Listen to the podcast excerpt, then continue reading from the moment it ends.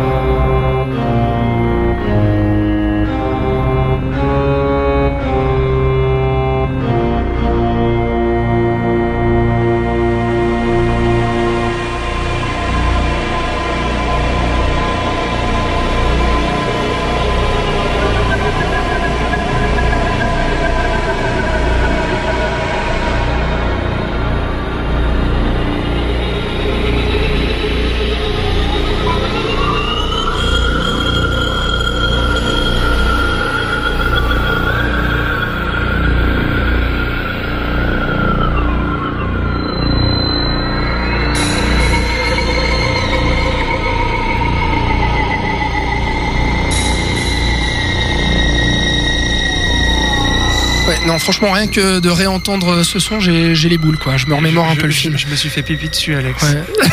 Florian, c'est un chef-d'œuvre ce film euh, Shining. C'est le moins qu'on puisse dire. Ouais. C'est clair.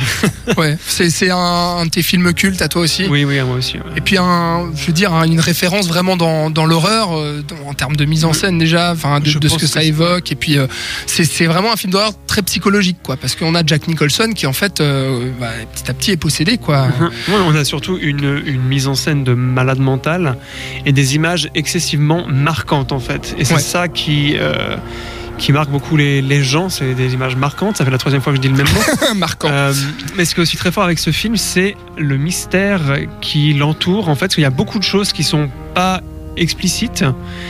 Et on comprend pas, et il y a beaucoup de niveaux de lecture. D'ailleurs, il y a un documentaire qui, qui a été fait, il y a plusieurs sites qui sont consacrés à ça, avec Mm. plusieurs, euh, plusieurs pistes, euh, vraies ou fausses. On, on- on- on ne sait pas parce que Kubrick n'a jamais rien voulu dire, mais c'est un film passionnant et fascinant. Et puis euh, il y a aussi un enfant qui est terrorisé par euh, certains démons qui font partie de son imaginaire ou pas, Robin.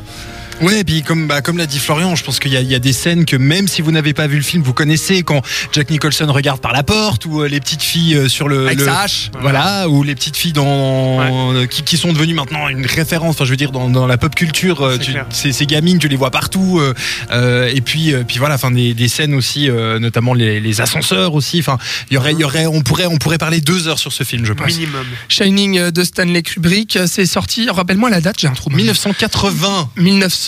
Comme ça, tu comprends, et puis ans le- la compositrice donc de cette bande son, qui est Rappelle-moi le, nom de madame. et Mais Wendy Carlos, c'est ça. Eh ben super. Voilà. Bah, très bien. Merci Et beaucoup. Euh, merci beaucoup Robin pour cette soundtrack.